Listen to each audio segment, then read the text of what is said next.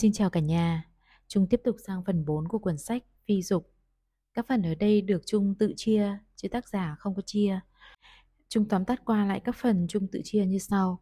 Phần đầu tiên nó như một cái dạng lý thuyết phá băng để mình hiểu là à, cái cuộc sống mình ờ, trước cái nay nó như thế nào, tại sao nó lại diễn ra như vậy và bản thân mình nó tại sao nó lại như thế. Nó phá băng đưa cho mình những cái những cái tiền đề về sự hiểu biết con người của mình. Sang phần thứ hai thì là cách yêu bản thân, hướng dẫn mình và chỉ cho mình thấy như thế nào, tại sao phải yêu bản thân và yêu bản thân như thế nào thì là đúng. Sang phần thứ ba thì đi sâu hơn vào phân biệt tính nam tính nữ và cách sử dụng tính nam tính nữ. Làm sao để một người phụ nữ có thể chữa lành chính bản thân mình, mà có lẽ không phải chỉ người phụ nữ đâu, cả người nam cũng như vậy bởi vì trong mỗi người thì đều có cả phần nam và phần nữ mà. Nhưng mà quyển sách này từ quan điểm của chung sẽ lợi thế hơn cho phụ nữ rất là nhiều. Bởi vì nó được uh, được viết ra để mục đích là chữa lành tính nữ. Và giờ là chuẩn bị sang phần thứ tư. Thì ở các tiêu đề chung đọc thì chung nhận thấy đây là một cái phần mà sẽ đưa ra các giải pháp cụ thể các tình huống cụ thể những cái mối quan hệ uh, hoặc là những cái nhu cầu cụ thể mình sẽ phải xử lý như thế nào và phương pháp như thế nào. Nó có sự thực tiễn hơn và chi tiết hơn. Cả nhà cùng lắng nghe nhé. Chương 24 phương pháp khó hay dễ? Phương pháp được người viết khám phá ra trong một cơn khủng hoảng tinh thần. Nó không phức tạp về kỹ năng, nhưng nó cần một chút can đảm từ bạn giống như khi chúng ta học bơi, ban đầu bạn cảm thấy khó không phải bởi bơi thực sự khó, mà do bạn đang có nhiều nỗi sợ. Nếu vì sợ mà bạn không dám bước xuống nước, thì tất cả những kiến thức mà bạn học được đều trở thành vô ích. Học phải đi đôi với hành, nước nông thì bạn có thể tự làm quen. Nếu nước sâu mà bạn không có một người thầy đáng tin cậy, rất có thể bạn sẽ bị chết đuối trước khi bạn biết bơi người thầy là người bảo vệ bạn. Cũng là người biết làm thế nào để đưa bạn những kỹ năng đi vào tiềm thức một cách nhanh chóng và hiệu quả. Khi kỹ năng của bạn đã thành thục, thì việc bơi trở thành đơn giản như tận hưởng một niềm vui. Tác giả đặt tên phương pháp này là thợ săn cảm xúc. Mảnh đất tâm hồn của chúng ta bí ẩn như một khu rừng nguyên sinh. Trong khu rừng tăm tối đó có những con thú như giận dữ, thèm khát, sợ hãi chán trường. Chúng đại diện cho phần con trong mỗi con người. Thợ săn đại diện cho tinh thần khai hoang, tính quan sát và sự tập trung nắm bắt một mục tiêu. Mục tiêu chính là những con thú cảm xúc. Kia, nhử chúng ra khỏi hang ổ, bắt lấy chúng để làm thức ăn nuôi dưỡng và phát triển tâm lực. Phương pháp này giúp cho tâm trở nên vững vàng. Để đến khi không còn sóng gió nào trên cuộc đời này, có thể lay chuyển được bạn kể cả khi đứng trước những nghịch cảnh liên quan đến sinh tử thợ săn cảm xúc không chỉ là một phương pháp là còn mà còn là một lối sống được áp dụng và thực thi để làm chủ và chuyển hóa cảm xúc từ tiêu cực thành tích cực, từ cảm xúc tích cực thành trạng thái cân bằng và từ trạng thái cân bằng thành trạng thái hoàn toàn tự do. Với phương pháp, chúng ta không dùng ý thức để đè nén cảm xúc, nhưng cũng không loại bỏ hoàn toàn ý thức để khiến cảm xúc bộc lộ thành những hành vi thú tính. Chúng ta được học cách cân bằng như lái một chiếc xe đạp. Lái xe mới đầu có vẻ khó hay bị trao đảo, nhưng chỉ cần chúng ta kiên nhẫn một chút để kỹ năng được hoàn thiện thì việc lái xe trở nên dễ dàng cũng như việc đi bộ trên mặt đất. Mà ngay cả đi bộ cũng cần phải có những bước chập chững đầu tiên. Học hành là điều tất yếu, ai cũng phải trải qua để trưởng thành, để độc lập, tự do và hạnh phúc. Phải độc lập thì mới có thể tự do, phải tự do mới có thể hạnh phúc. Hạnh phúc đích thực không đến từ cảm giác an toàn khi được nương tựa, dựa dẫm, bởi đằng sau cảm giác an toàn ấy bao giờ cũng là một nỗi bất an, sợ hãi mất đi nơi mà mình đang nương tựa. Hạnh phúc đích thực là khi bên trong chúng ta không còn bất kỳ một nỗi sợ hãi nào cả. Trạng thái hạnh phúc mà không ẩn chứa sợ hãi ấy chỉ xuất hiện khi chúng ta được nếm trải hương vị của sự tự do mà thôi Thành công lớn nhất của một con người là thuần hóa được phần con bên trong chính mình. Hết chương 24. Chương 24 này đưa ra một hình ảnh về thợ săn cảm xúc rất là thú vị và sống động và dễ hiểu, đúng không?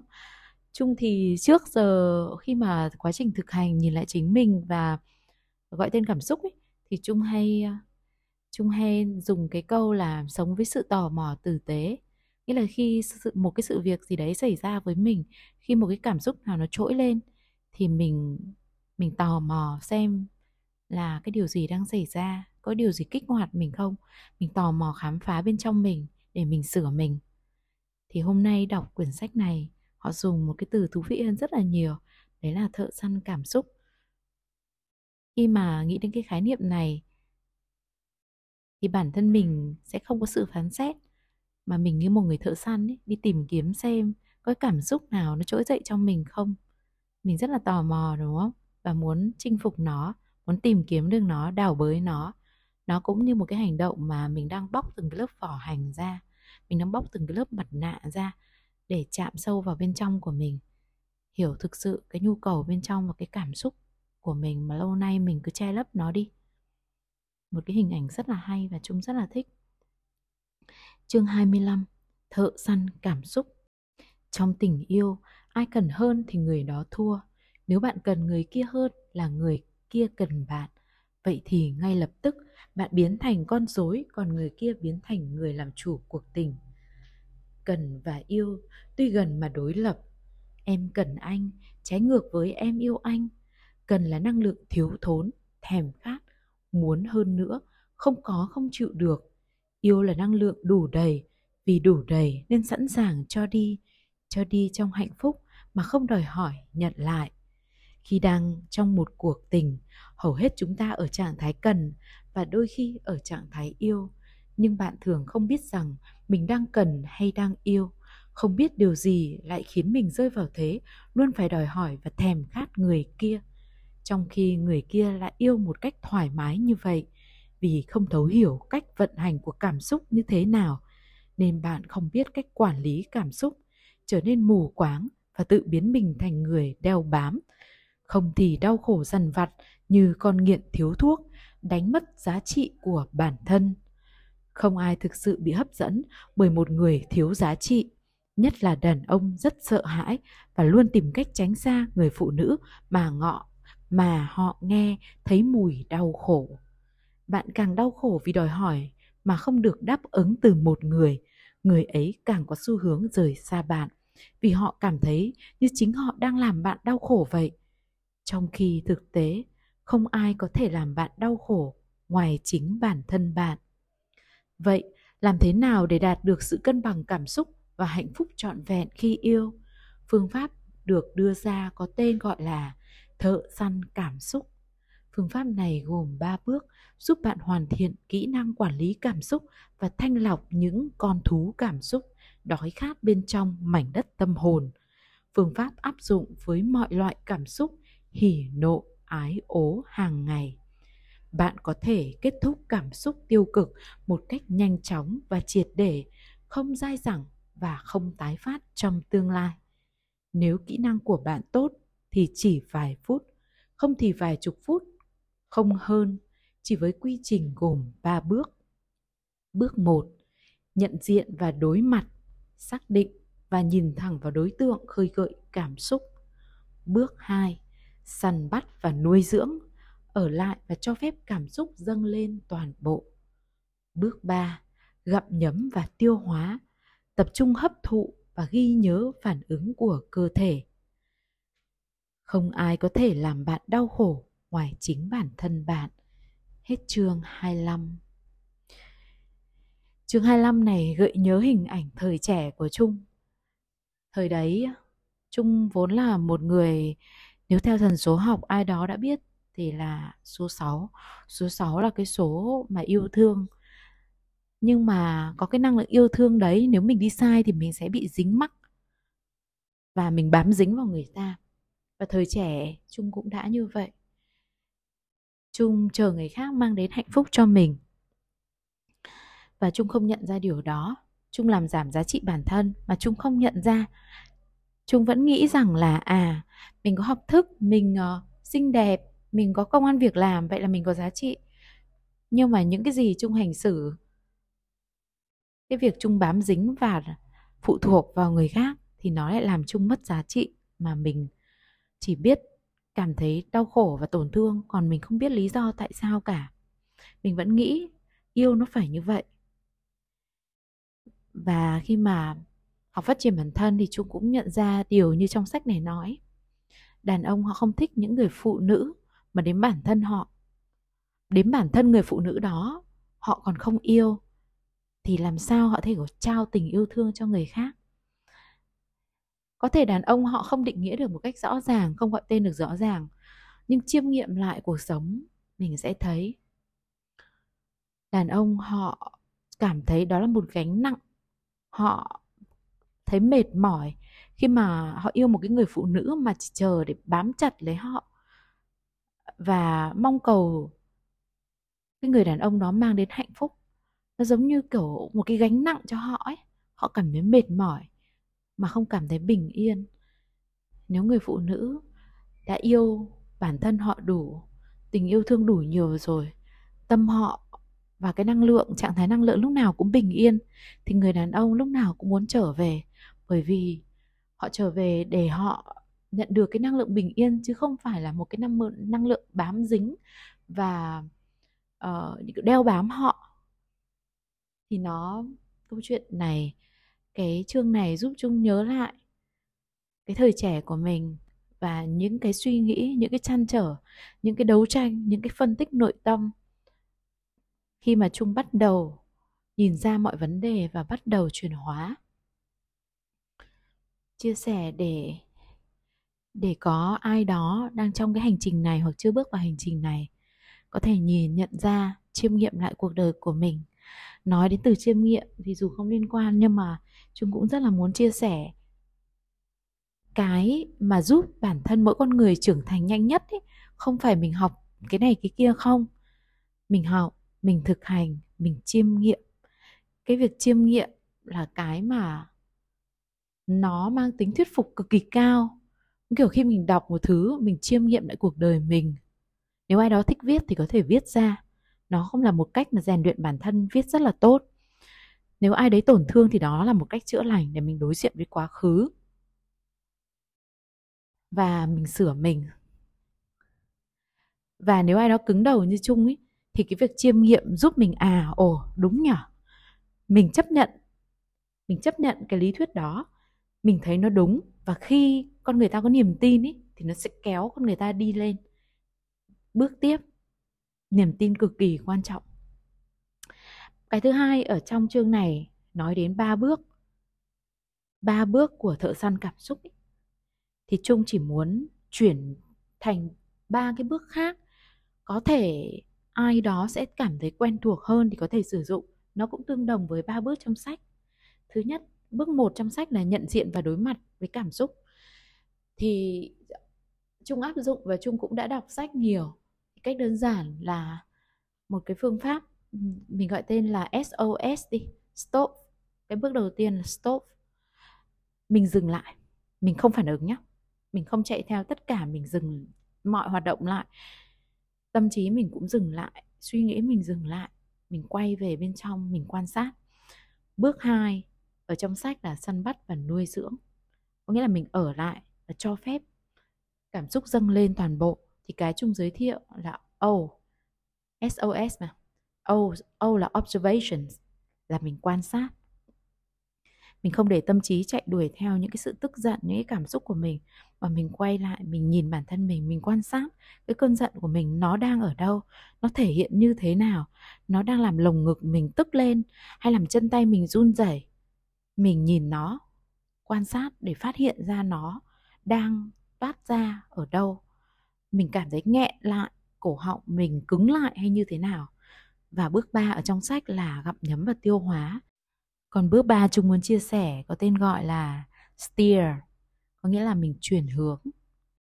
Trong cái bước chuyển hướng này, mình sẽ ôm ấp cái sự tức giận, cái cảm xúc đó sau đấy mình lựa chọn cho mình một cái giải pháp khác. Liệu rằng có cái giải pháp nào, có cái phản ứng nào nó phù hợp hơn hay không? Để mình chuyển hướng, mình không mình không lựa chọn cái giải pháp ngay khi sự việc nó kích hoạt mình. Nếu mình không dừng lại thì mình sẽ phản ứng theo hướng a. Nhưng mình làm đủ ba bước này thì mình sẽ cho mình một cái lựa chọn mà nó không gây ra tổn thương nó là lựa chọn của sự uh, thông tuệ Tiếp theo chương 26, nghị lực. Chỉ những người từng trải qua khổ đau mới có thể thấu hiểu về cuộc đời và thấu hiểu về chính mình. Nếu bạn không thấu hiểu chính mình thì bạn cũng không thể biết yêu thương bản thân một cách đúng đắn. Cũng nhờ nếm trải và thấu hiểu về khổ đau, bạn mới có thể trưởng thành và đủ sức mạnh để sống và tận hưởng tình yêu này một cách trọn vẹn, không hối tiếc.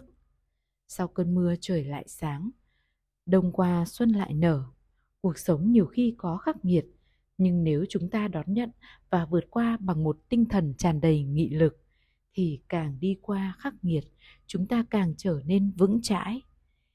Chỉ chọn lựa sự dễ chịu mà trốn tránh những thử thách là nguyên nhân của một tâm hồn ốm yếu chính vì vậy nếu có một nỗi khổ tâm nào đến bạn hãy đón nhận nó đối diện với nó và nó sẽ trao cho bạn sức mạnh phi thường. Càng đi qua khắc nghiệt, chúng ta càng trở nên vững chãi. Hết chương 26. Cái điều này rất là đúng à, nó đúng tại sao nó lại đúng bởi vì là ngày xưa thì trung hay có xu hướng một cái sự việc đến với mình mình than khóc mình kêu khổ mình uh, so bì là tại sao tôi lại đen đủi như vậy tại sao thế này tại sao thế kia mình chỉ biết đi so bì thôi. Đến bây giờ mình đã hiểu ra đó là cái hành trình mình phải đi qua. Đó là cái hành trình cái bài học mình phải học để trưởng thành. Đến khi mà mình chưa trưởng thành thì mình còn phải học nhiều bài học nữa và trung cảm thấy biết ơn những gì những cái tổn thương những cái bài học trung đã qua để trung trưởng thành như con người ngày hôm nay.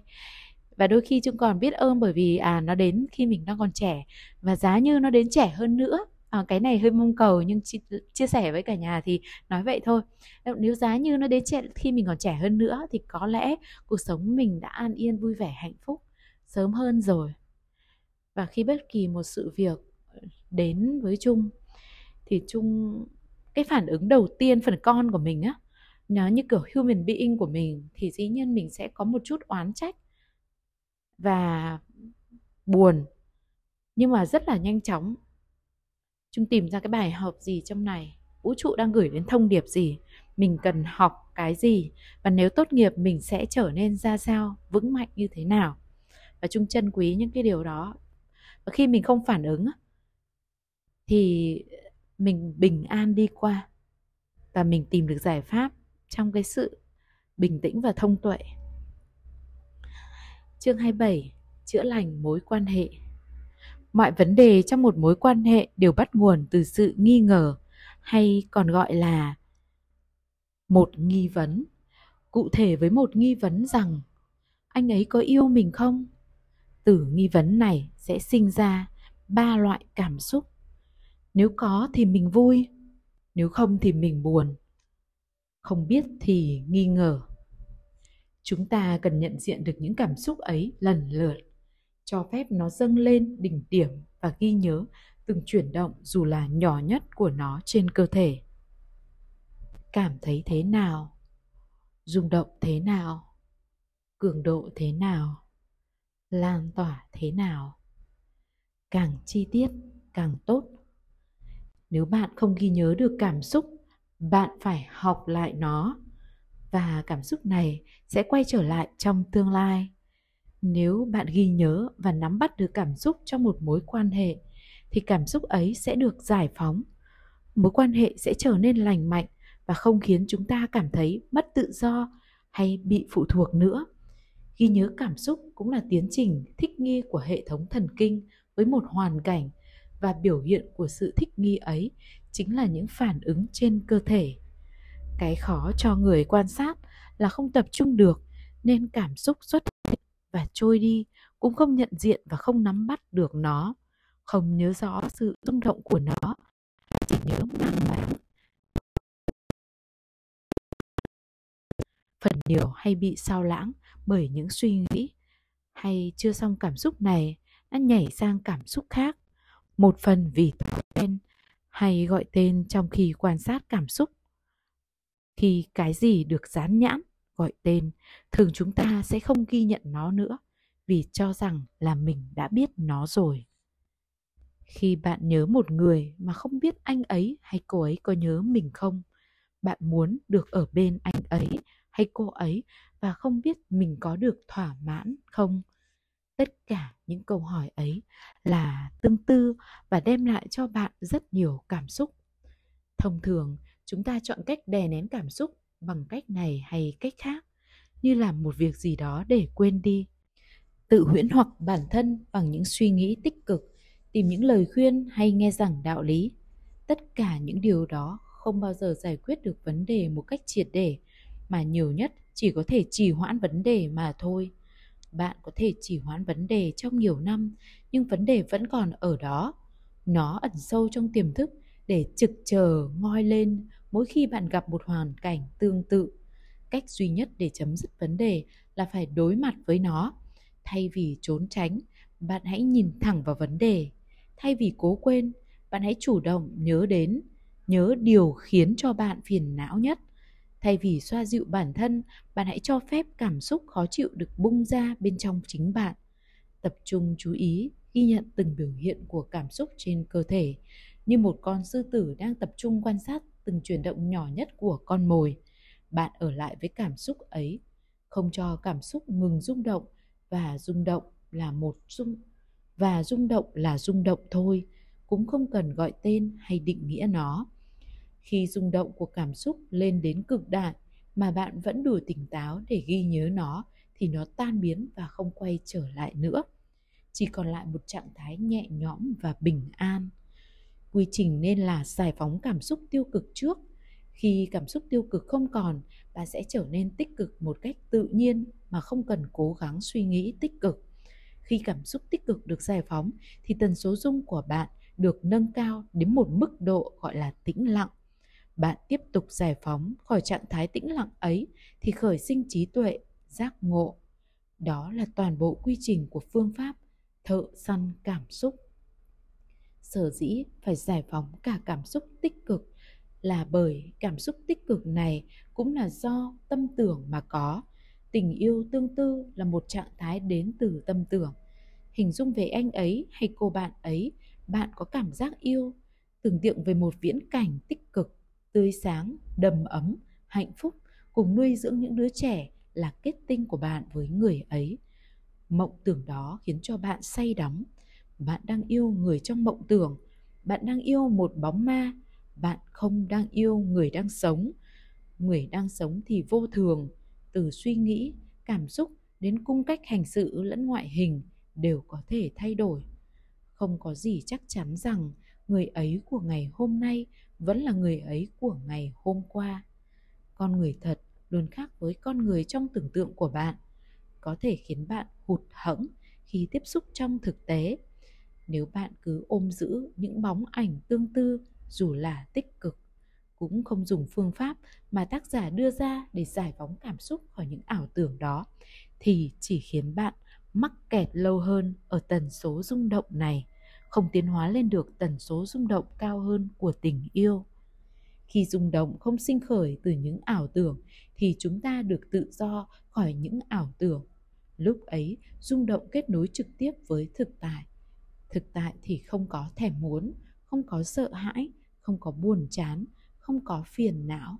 Lúc ấy mới thực sự biết sống trong thực tại là như thế nào, mới thực sự biết yêu thương vô điều kiện là như thế nào nếu không giải quyết được những rung động, cảm xúc đến từ lương tâm, thì mọi phương pháp hướng tâm về thực tại hay cố gắng để yêu thương vô điều kiện đều là gắng gượng và giả dối.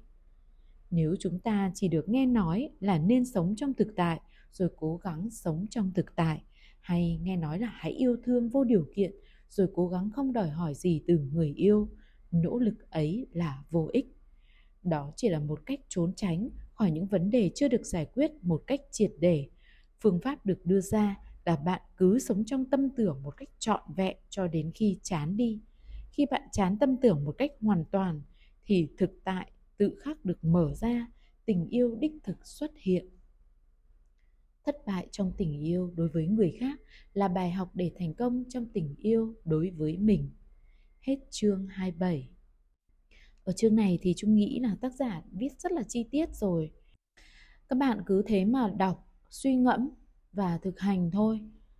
Vẫn là một cái quy trình là quay về bên trong, quan sát bản thân để cho cái cảm xúc của mình nó trỗi dậy, cho nó đi đến tận cùng, cho nó ở nhà mình chơi chán đi, rồi nó sẽ đi thôi. Và trong này có tác giả có nhắc đến cái việc là nếu mà mình mình che lấp cái cảm xúc đó, mình lờ nó đi thì đến một lúc nào đó nó sẽ quay trở lại. Đó chính là cái biểu hiện của những người mà họ có những cái phản ứng một cách rất là vô thức. Họ không hiểu tại sao chỉ cần một người khác nói câu này thôi trong lòng họ gợi lên một cái cái cảm xúc mà họ mất kiểm soát luôn. Bởi vì cái hành động của người kia nó kích hoạt cái nỗi đau, cái tổn thương trong quá khứ của họ mà họ không hề biết, không hề nhận ra. Bởi vì họ đã che cái nỗi đau đấy những cái cảm xúc đấy quá lâu rồi. Nó gần như là ở tầng ý thức là nó biến mất khỏi cuộc đời họ rồi nhưng ở tầng tiềm thức nó vẫn còn. Nên chỉ cần một cái hành động gì đó nó tương tự hoặc nó gợi nhớ đến là nó có thể kích hoạt cái con thú dữ đó. Chính vì thế tại sao để tìm được đến bình yên và hạnh phúc và tự do ấy, mình phải đào sâu mình phải bóc các lớp mặt nạ bóc các lớp vỏ hành ra để mình chạm mình đi qua những cái nỗi sợ hãi và nỗi đau của mình.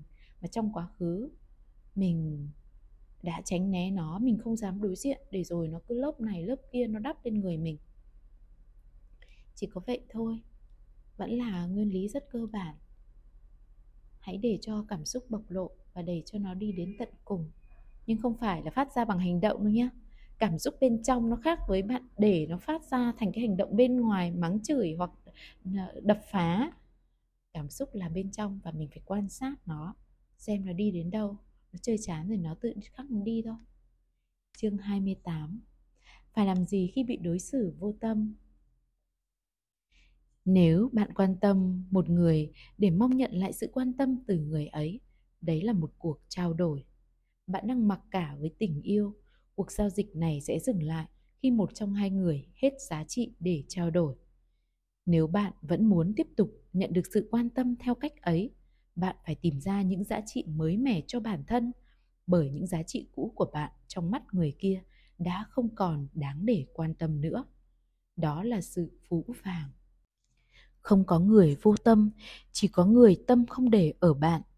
Nếu một người đàn ông bắt đầu đối xử vô tâm với bạn, thì chứng tỏ bạn không còn đủ sức hấp dẫn với anh ấy nữa. Bản tính của tâm con người chỉ luôn hướng tới nơi có sức hút đối với họ mà thôi. Chớ trêu ở chỗ, bạn càng cố gắng thu hút sự quan tâm của người khác, thì sức hút của bạn càng tụt giảm, khiến người ấy càng vô tâm với bạn hơn. Đàn ông chỉ quan tâm tới phụ nữ có sức hút và sức hút của người phụ nữ đến từ giá trị của cô ấy. Một người phụ nữ có giá trị không bao giờ đi xin xỏ tình yêu từ người đàn ông, mà cô ấy là người biết tự yêu lấy mình. Vì thế người đàn ông không thể cưỡng lại việc yêu cô ấy. Một người phụ nữ không có khả năng yêu chính bản thân mình thì không ai có thể yêu được cô ấy. Nếu có thì cái mà cô ấy nhận được chỉ có thể là lòng thương hại, đội lốt tình yêu mà thôi. Chúng ta đang thương hại nhau nhưng lại ngộ nhận rằng đang yêu. Hai kẻ thiếu thốn tình cảm đến với nhau và ngửa tay xin nhau một chút sự quan tâm rốt cuộc, chẳng có gì được trao ngoài một sự trống rỗng. Trong một mối quan hệ, nếu một người thiếu tình yêu, thì người kia tình yêu phải đủ đầy. Vậy thì quá trình cho và nhận mới diễn ra. Mối quan hệ mới tuôn chảy. Hiếm hoi là khi cả hai cùng đầy yêu thương, chắc chắn đó là một sự cộng hưởng vĩ đại của tình yêu. Nhưng nếu một trong hai đang thiếu hụt, vậy thì người còn lại phải là người bù đắp, phải là người cho đi. Nếu không, mối quan hệ sẽ không còn lý do để tiếp tục. Về đặc điểm sinh học của cả hai phái, đàn ông thiên hướng giàu sức mạnh, phụ nữ thiên hướng giàu tình cảm. Vì vậy, trong mối quan hệ sinh tồn, người đàn ông là người cho đi, nhưng trong mối quan hệ tình cảm, phụ nữ mới là người phải cho đi. Bởi về mặt tình cảm, cô ấy là người rất giàu có giàu có một cách bản năng. Nếu một phụ nữ thấy mình bị thiếu thốn tình cảm, chỉ là cô ấy chưa phát hiện ra kho báu đang ẩn chứa trong chính mình. Thời khắc mà một người phụ nữ khám phá ra kho báu bên trong cô ấy cô ấy lập tức trở thành một bông hoa nở rộ và tràn đầy hương sắc. Và ong bướm tự bay tới, đàn ông không ngăn được sự quan tâm chú ý tới cô ấy. Phụ nữ là bông hoa thì đàn ông là ong bướm đàn ông là người theo đuổi thì phụ nữ là người lựa chọn. Đó là quy luật của tạo hóa. Và nếu bạn hiểu được quy luật này, cũng như hiểu được chính bản thân mình, kho báu trong bạn sẽ hé mở. Sức hút trong bạn sẽ hồi sinh. Vậy, làm thế nào để tự nhận ra giá trị của bản thân? Hiển nhiên, giá trị ở đâu thì phải tìm ở đó. Nó ở nơi chính bạn.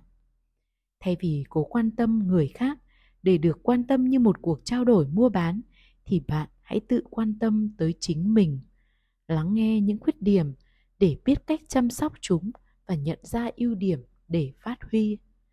Khuyết điểm hay ưu điểm trong một con người không chỉ về thể chất mà còn về cả tinh thần. Về mặt thể chất, phụ nữ thiên về cái đẹp, còn đàn ông thiên về sức mạnh. Hãy làm sao để bạn luôn khỏe mạnh và xinh đẹp nhất có thể không phải khỏe đẹp cho người khác, mà là cho chính mình. Về mặt tinh thần, phụ nữ thiên về trái tim, còn đàn ông thiên về ý thức, ý chí. Hãy học cách sử dụng phương pháp thợ săn cảm xúc đã được tác giả giới thiệu. Đó là phương pháp tất cả trong một.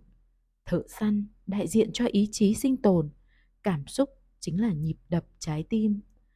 Phương pháp thợ săn cảm xúc giúp cân bằng cảm xúc một cách nhanh chóng nâng cao những rung động tinh thần, gia tăng sức mạnh nội tại, giúp tâm bạn bình tĩnh và sáng suốt hơn khi đối diện với những nghịch cảnh và cám dỗ. Từ đó có thể đưa ra những lời nói sắc bén, những hành động nhanh nhạy để thay đổi cuộc sống của bạn ngày càng trở nên rực rỡ hơn.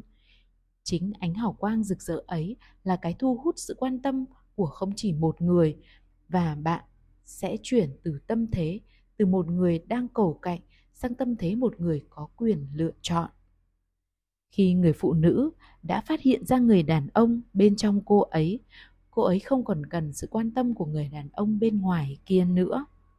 Hết chương 28. Chương 28 này giúp mình nhận ra cái bản năng của một người phụ nữ là có tình yêu thương, ẩn chứa trong mình. Vì vậy mà bạn chỉ cần nhận diện thứ nhất là, đầu tiên là mình phải biết cái vấn đề đó. Khi biết thì mình sẽ đi tìm để nhận diện cái kho báu đấy trong bản thân mình, đào nó lên và sử dụng nó. Khi mình hiểu ấy, thì mình sẽ làm rất là nhanh. Mình biết mình có cái năng khiếu đó, tự nhiên mình sẽ có cái năng lượng để làm và có niềm tin để làm, đúng không? Thì hãy nhớ rằng trong mỗi người phụ nữ đều có một cái kho báu về tình yêu thương. Và khi bạn đào nó lên, thì cái người đầu tiên được hưởng đó chính là bạn. Hãy yêu thương chính mình cho đủ đầy.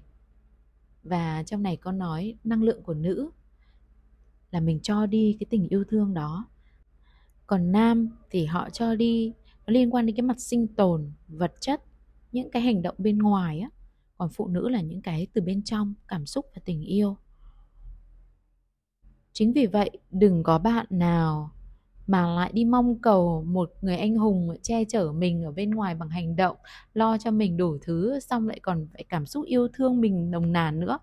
Làm sao mà có một cái người, có thể là có nhưng mà nó cực kỳ hiếm luôn. Một người hoàn hảo, người ta vận dụng cả tính nam, cả tính nữ theo ý thích của mình được. Nó rất là khó. Khi bạn đã lựa chọn một người đàn ông nam tính, thì bạn phải hiểu nhiệm vụ của bạn là mang tình yêu thương đấy để trao cho anh ấy còn anh ấy sẽ làm những cái hành động bảo vệ bạn chăm lo cho bạn. Là một người anh hùng mà. Dùng cơ bắp để bảo vệ mình mình cảm thấy an toàn. Thêm một cái nữa là ở câu kết ý, có nói là khi người phụ nữ đã phát hiện ra người đàn ông bên trong cô ấy thì cô ấy không còn cần sự quan tâm của người đàn ông bên ngoài nữa thì nói chính xác ở câu nói này theo cái hiểu của chung có thể là cái cách viết sẽ dẫn đến mỗi người hiểu theo một ý khác nhau ở cái từ không cần ý. Thực ra ai cũng cần thôi. Ai cũng cần người khác quan tâm, thêm không thích hơn à đúng không? Nhưng ở đây muốn nói là không bám dính, không phụ thuộc. Mình có cái sự chủ động của mình. Khi mà mình biết vận dụng cái tính nam để bảo vệ tính nữ bên trong mình á thì bên trong mình đã hiện thân cả nam cả nữ rồi. Mình đủ đầy yêu thương, đủ đầy cái sự bảo vệ rồi. Thì mình không còn dựa dẫm, mình không còn trao cái cuộc đời, cái hạnh phúc của mình cho một người nam nữa, một người ngoài mình nữa. Và mình vững chãi, mình đứng trên đôi chân của mình rồi. Khi một người đến giúp đỡ của mình thì mình biết ơn, mình hạnh phúc, mình vui vẻ thêm thôi. Còn không thì mình vẫn yên ổn mà. Đó là cái mà Trung muốn chia sẻ quan điểm của mình về câu cuối và Trung cũng rất là thích chương 29 Tìm hiểu một người mới. Khi người phụ nữ mới gặp gỡ một người đàn ông Ban đầu cô ấy có thể không có cảm giác gì với anh ta Nhưng đó là một dấu hiệu không tồi. Thậm chí khi xét về hoàn cảnh, tính cách, ngoại hình Đều thấy không có gì ấn tượng với người đàn ông này. Nếu vì thế mà người phụ nữ cắt đứt liên hệ với người đàn ông này trong khi anh ta đang có những biểu hiện của sự chân thành thì rất có thể cô ấy đã hủy bỏ một mối quan hệ tiềm năng chỉ vì nhận định chủ quan của bản thân. Hãy cởi mở, không nhất thiết phải cắt bỏ hoặc đặt kỳ vọng trong một mối quan hệ mới chớm. Chúng ta nên bắt đầu từ tình bạn. Tình bạn là một loại tình cảm rất nhẹ nhàng, ở đó không có đòi hỏi gì nhiều, sự tiếp xúc cũng không quá sâu, làm bạn giúp chúng ta dễ dàng tiếp nhận những thứ không hoàn hảo của đối phương mà không bị sốc hay cảm thấy thất vọng. Nếu bạn có thể làm quen, thích nghi và chấp nhận được những điểm không hoàn hảo của đối phương, rất có thể những điểm không hoàn hảo ấy lại là lý do khiến bạn ở bên người ấy đến trọn đời. Dưới cái nhìn của sự vô tư, những điều không hoàn hảo có thể trở nên vô cùng đáng yêu. Nó đáng yêu vì người ta không cố tình để che giấu nó. Không có ai trên đời này là người hoàn hảo, cả bạn cũng vậy chỉ có những người giỏi che giấu mà thôi. Nhiều khi, những người không giỏi che giấu những điểm không hoàn hảo của mình lại là người sống chân thật nhất. Chân thật có nghĩa là rất quan trọng trong một mối quan hệ lâu dài, bởi cho dù bạn có giỏi che giấu đến đâu, cái kim trong bọc sẽ có ngày lòi ra. Khi cái kim lòi ra, nó sẽ làm cho mối quan hệ tổn thương sâu sắc, thậm chí có thể dẫn tới tan vỡ giấc mộng của cả một thời thanh xuân tất cả hóa ra chỉ là hoa trong gương, trăng dưới nước. Tỉnh dậy mới biết sai, lúc ấy là đã muộn. Nếu một mối quan hệ không bắt đầu từ sự chân thực, thì giống như bạn đang xây nhà trên một nền móng toàn là cát. Nó có thể sụp đổ bất kỳ lúc nào khi đứng trước thử thách của thời gian. Tìm hiểu một người hay những người mà bạn không biết rằng họ có đang chân thật hay không thì cách hữu hiệu nhất không phải là hỏi nhiều, mà là hồn nhiên. Khi đối diện với người hồn nhiên hay một đứa bé hoặc thú cưng, người ta cảm thấy không cần thiết phải đeo mặt nạ hay nỗ lực để che giấu hoặc chứng tỏ bản thân. Sự hồn nhiên vô tư khiến một người cảm thấy đủ an toàn để dám sống thật là chính mình. Để tìm hiểu con người thật của người khác, trước tiên bạn cũng phải sống thật bởi bất kỳ một dấu hiệu nào của sự giả tạo, trong bạn đều sẽ kích thích sự giả tạo từ người kia. Sự thật có thể mất lòng, nhưng mất lòng trước được lòng sau. Sự thật đôi khi giống như một tách cà phê mới đưa lên miệng, chạm lưỡi có vẻ đắng, nhưng hậu vị thì ngọt. Sự thật có thể không khiến cho bạn cảm thấy vui sướng ngay từ đầu, nhưng điều quan trọng trong một mối quan hệ lâu dài không phải là cảm giác mạnh của sự vui sướng. Đó không phải là tình yêu, mà là sự kích thích tạm thời. Mới gặp anh ấy thật ngọt ngào, cô ấy thật nóng bỏng, khiến cho bạn cảm thấy thèm khát được trải nghiệm. Thì đó chỉ là một cảm giác vui thú, chứ không phải tình yêu. Tình yêu là khi ở bên người ấy, bạn sẽ cảm nhận được một sự thanh bình tự sâu bên trong trái tim. Tất cả những cảm xúc mãnh liệt rồi sẽ phải qua đi chỉ còn sự bình yên là ở lại. Nếu bạn không biết trân trọng những điều bình thường giản dị mà chân thật bạn sẽ phải trả giá rất nhiều để có thể nhận ra bài học của đời mình. Tất cả những cảm xúc mãnh liệt rồi sẽ phải qua đi chỉ còn sự bình yên là ở lại. Hết chương 29 chương 29 này nói về sự chân thật khiến Trung nhớ tới khi mà mình còn uh, còn non nớt, gọi là còn trẻ ấy. mình rất là hay gồng mình Trung không nghĩ đó là sự giả tạo của bản thân. Nhưng khi mình yêu một người thì mình luôn muốn thể hiện là một người tốt đẹp trước mặt người ta. Mình không cố tình giả tạo, nhưng khi mà nhìn lại thì thấy mình đã gồng mình để biến mình thành một người khác. Mình muốn được ghi nhận, muốn người ta fall love with mình. Nên là mình gồng lên, mình làm cho mình rất là perfect để rồi khi mà yêu nhau một thời gian, mình không thể gồng được nữa. Mình bộc lộ con người của mình. Rồi hai bên bắt đầu nhìn thấy những điểm không tốt của nhau. Rồi tâm thức thì chưa phát triển. Tham sân si thì đầy mình. Nên là ngày càng làm cho cái mối quan hệ nó đứt gãy. Tất cả những cái điểm tốt nó biến mất. Thay vào đó là tất cả những cái điểm xấu, nhược điểm của nhau tất cả những cái lời nói yêu thương nó cũng tan biến. Nó thay thế bằng những lời nói chỉ chiết và muốn sửa nhau.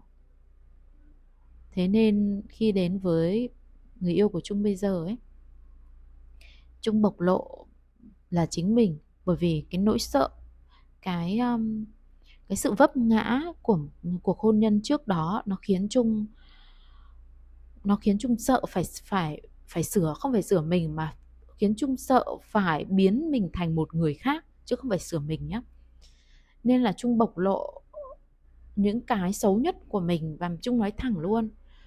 Và cái điều mà mà nó là cái ám ảnh của trung ấy đấy là trung không chăm sóc gia đình tốt như những người phụ nữ việt nam khác trong con mắt của người chồng cũ của trung. Là anh ấy muốn mình về sớm, nấu cơm, nấu nước, nấu nấu đồ ăn tươi cho gia đình dành thời gian hiện diện với gia đình. Hồi đấy có biết hiện diện là cái gì đâu. Chỉ nghĩ được là ở cứ nấu cơm, có cơm ăn là được. Về đến nhà, có mặt ở nhà là được. Tất cả về mặt tâm thức hồi đấy của Trung gần như là zero hết. Nên là khi ờ, quen với bạn bây giờ là Trung nói luôn là em không biết nấu ăn đâu. Thực ra Trung là người nấu ăn rất là khá, nhưng không có niềm đam mê. Niềm đam mê chỉ phát sinh khi mình có hứng thú thôi. Mình là người làm việc theo cảm xúc nếu mà người đàn ông giúp mình duy trì cái cảm xúc đấy lâu thì ngày nào cũng có bữa ăn ngon. Còn nếu mà không duy trì được lâu thì khi nào cảm xúc hết thì không muốn nấu nữa. Thế nên là trung bảo luôn là không biết nấu ăn đâu. Không có không có sở thích nấu ăn. Nấu ăn đơn giản. Ăn được thì ăn mà không ăn thì thôi. Thế là lúc nào mình cũng ám ảnh bởi cái chuyện đấy. Thế là anh ý bảo không, anh không quan trọng. Mình không ăn ở nhà thì mình ra hàng nhưng mà đến lúc về đến lúc ở với nhau thì mới thấy là chung nấu ăn rất là ngon. Và hai đứa hợp nhau nên anh ấy luôn duy trì được cái cảm xúc cho mình. À, anh ấy biết ghi nhận mình và cũng không có đòi hỏi. Giống như kiểu là lúc mới quen nhau thì mình đưa ra một cho anh một cái cái con người là không biết nấu ăn gì đâu nhá. Có khi anh còn phải nấu cho tôi hồi đầu cũng có nấu cho chung ăn. Hoặc là phải ra hàng mà mua về á chứ còn uh, đây không có nấu ăn gì hết xong rồi tự nhiên về lại hưởng, được hưởng thụ là một người biết nấu ăn. Thì ông ấy thấy giống kiểu quá đã, đủ đủ đầy quá rồi. Thế nếu ban đầu mà mình xây dựng một hình ảnh người phụ nữ rất là đảm đang, nấu ăn rất là siêu và và có niềm đam mê với nấu ăn, thì về mà mình chỉ cần chỉnh mảng một chút thôi là biết đâu nó sẽ sinh ra một cái tâm trạng là oán trách và lừa dối ông ý thì sao, đúng không? Thế nên là hãy sống thật hãy sống thật, nếu người ta chấp nhận được mình thì mối quan hệ nó sẽ đi rất là bền lâu. Còn nếu không chấp nhận được thì mình cũng nên dứt mối quan hệ đó, bởi vì mình không thể gồng mình mãi được, rất là mệt mỏi. Đơn giản là chúng ta không thuộc về nhau thôi. Mình tiếp chương 31 nhé. Kết hôn và sự hàn gắn tình cảm. Đàn ông đến với phụ nữ như thể một đối tác làm ăn chỉ như thế mới cần một bản hợp đồng cam kết. Tình yêu giống như một bông hoa, nó nở và nó sẽ tàn. Sự cam kết giống như hoa giả, nó không tàn nhưng cũng chưa bao giờ nở. Nó là một món hàng và giấy cam kết là giấy bảo hành trọn đời. Vì lo sợ sự mong manh của tình yêu mà chúng ta chọn lấy cho mình những thứ đội lốt tình yêu một mối quan hệ bước vào hôn nhân cũng giống như một cái cây đã đến mùa rụng hoa để kết trái. Nếu hai người không biết tưới tẩm, vậy thì những bông hoa mới sẽ không còn mọc. Cái cây ấy sẽ khô héo và chỉ còn gai góc. Ngày mà nó không thể ra hoa được là ngày mà hôn nhân đổ vỡ. Cái khiến cho cuộc hôn nhân không thể nở thêm những bông hoa tình yêu chính là chất độc của sự kỳ vọng và sự chiếm hữu nếu chúng ta vẫn đem theo chất độc này để nuôi dưỡng những hành vi của con trẻ, vậy thì kết quả sẽ là những trái đắng. Bông hoa tình yêu chắc chắn sẽ tàn, hương thơm sẽ tan biến, những cánh hoa sẽ rơi rụng đi, nhưng hạt giống tình yêu vẫn còn đó. Nếu chúng ta biết chăm sóc với sự kiên nhẫn và lòng bao dung độ lượng, thì sớm thôi, tình yêu sẽ lại rực rỡ. Cũng vậy trong một mối quan hệ những hư hại rất mẻ, hàn gắn, chỉ là níu kéo cái vốn phải vứt bỏ. Thay vì níu kéo chúng ta, hãy cho nó chết đi cùng những vấn đề của nó để mối quan hệ lại được hồi sinh một cách tươi mới. Có thể vẫn là anh ấy, vẫn là cô ấy, nhưng là một phiên bản khác với khả năng tha thứ cho nhau và cho chính mình hai người biết đặt vào vị trí của nhau mà đồng điệu. Tình yêu chính là sự đồng điệu, nhưng có lẽ tâm trí của chúng ta không quan tâm lắm tới tình yêu. Tâm trí quan tâm tới kế hoạch nhiều hơn, tìm kiếm đối tác, hợp cạ, cam kết, thực thi. Nếu có một điều gì đó đi chệch khỏi bản cam kết mà không thể uốn nắn lại, vậy thì ra tòa, chia chác tài sản, tranh giành sản phẩm chẳng hạn như những đứa con sau cùng là kết luận, người kia không xứng đáng. Không ai trên đời xứng đáng với sự kỳ vọng của lòng tham, nhưng tất cả xứng đáng để yêu thương. Chỉ là chúng ta không biết yêu thương là gì. Chúng ta không cần có những thái độ ủng hộ, yêu thương, cũng không kỳ thị lòng tham hay sự ràng buộc. Không chống đối cái giả, cũng không tân bốc cái thật, bởi chúng là hai mặt của một đồng xu phủ nhận cái này là phủ nhận cái kia. Chúng ta chỉ cùng nhau vẽ ra một bức tranh toàn cảnh và tô đậm một số nét để mỗi người có thể dễ dàng chú ý rồi tự cân bằng lại mình. Trong các mối quan hệ tình cảm cũng như vật lý, không phải trái dấu hút nhau, cũng không phải cùng dấu hút nhau, mà mọi thứ đều hút về một trạng thái, đó là cân bằng vì lo sợ sự mong manh của tình yêu mà chúng ta chọn lấy cho mình một thứ đội lốt tình yêu. Hết chương 31 Ở chương này tác giả có nhấn mạnh về cái việc mình chăm sóc, mình vun bồi, mình giữ lửa cho cái mối quan hệ. Trên thực tế, một cái mối quan hệ tan vỡ thường là hai bên cố gắng rút cạn sức của nhau cố gắng nắn chỉnh nhau. Mà, và ai cũng cho mình là trung tâm, có quyền và đòi hỏi. Nhưng cái cách mà để giữ cho một mối quan hệ giữ lửa ấy, là mình cần đặt cái mối quan hệ giữa hai người lên trên hết. Và mình đặt mình vào cái đối phương, mình đi tìm cái điểm giữa của hai người chia sẻ một chút cái cái cách để mình có thể ờ, hiểu đối phương trong mọi cái tình huống mà mình cảm thấy là mình không thỏa mãn, mình cảm thấy bức xúc. Thì bạn hãy ngồi lắng tâm một chút, có thể ngồi thiền, ngồi một mình. Bạn ờ, bạn đứng ở, đặt mình vào vị trí, mình nhớ lại cái tình huống đó, mình đặt vị trí mình vào đối phương. Nếu mình là đối phương thì mình nghĩ gì? Lúc đó mình phải cố gắng loại bỏ những cái định kiến những cái mác nhãn mình đã dán cho họ trong tình huống đó nhé và mình không có một cái excuse nào ở đây hết. Đơn thuần trong suốt mình khởi, khởi lại cái tình huống đó. Mình đặt mình vào đối phương và mình nghĩ điều gì? Mình tốt nhất là mình nói ra bằng mồm mình đừng có nghĩ trong đầu hoặc mình viết ra giấy. Nếu mình là anh ý mình sẽ nghĩ gì? Mình sẽ cảm thấy thế nào? Thêm một ừ, bài tập nữa là sau khi đứng ở vị trí anh ấy rồi bạn thử đứng ở vị trí người quan sát. Là tưởng tượng như một người tình cờ rất là khách quan không biết hai bạn có thể là một người một cha xứ chẳng hạn hoặc là một ờ, thầy tu chẳng hạn là những cái người mà không có tâm phán xét ấy, có sự trong sáng và yêu thương. Đi qua và họ nhìn thấy hai bạn thấy sự việc đó vậy thì người ta đứng ở mặt khách quan đấy, người ta nghĩ gì? Người ta nhận xét, có đưa ra lời khuyên thế nào? Thì mình thử đóng hai vị trí đó xem như thế nào. Và cái người thầy tu đấy sẽ đưa ra lời khuyên gì cho bạn? Và lúc đó, sau khi dành cho mình khoảng 15 phút, mình dựng lại cái câu chuyện đó, tình huống đó, đặt mình vào hai vị trí đó, có lời khuyên từ thầy tu, từ cái người thứ ba bạn hãy lựa chọn phản ứng cho mình. Như thế nào là đúng? Và bạn so sánh xem, so với cái ban đầu, bạn định lựa chọn phản ứng, bạn phán xét về anh ấy còn đúng nữa hay không? Thì mình rèn luyện một vài lần, mình sẽ rút ngắn được cái thời gian rất nhanh và cái tâm mình sẽ bớt phán xét, mình sẽ có khách, sự khách quan hơn. Mình sẽ giữ được lửa cho mối quan hệ này. Bất kỳ khi nào người ta phản ứng, câu đầu tiên của mình sẽ là một cái sự và cái phản ứng đầu tiên của mình sẽ không phải là cái bảo vệ cái tôi nữa, mà là một sự thương yêu và tò mò chuyện gì xảy ra với anh ấy vậy?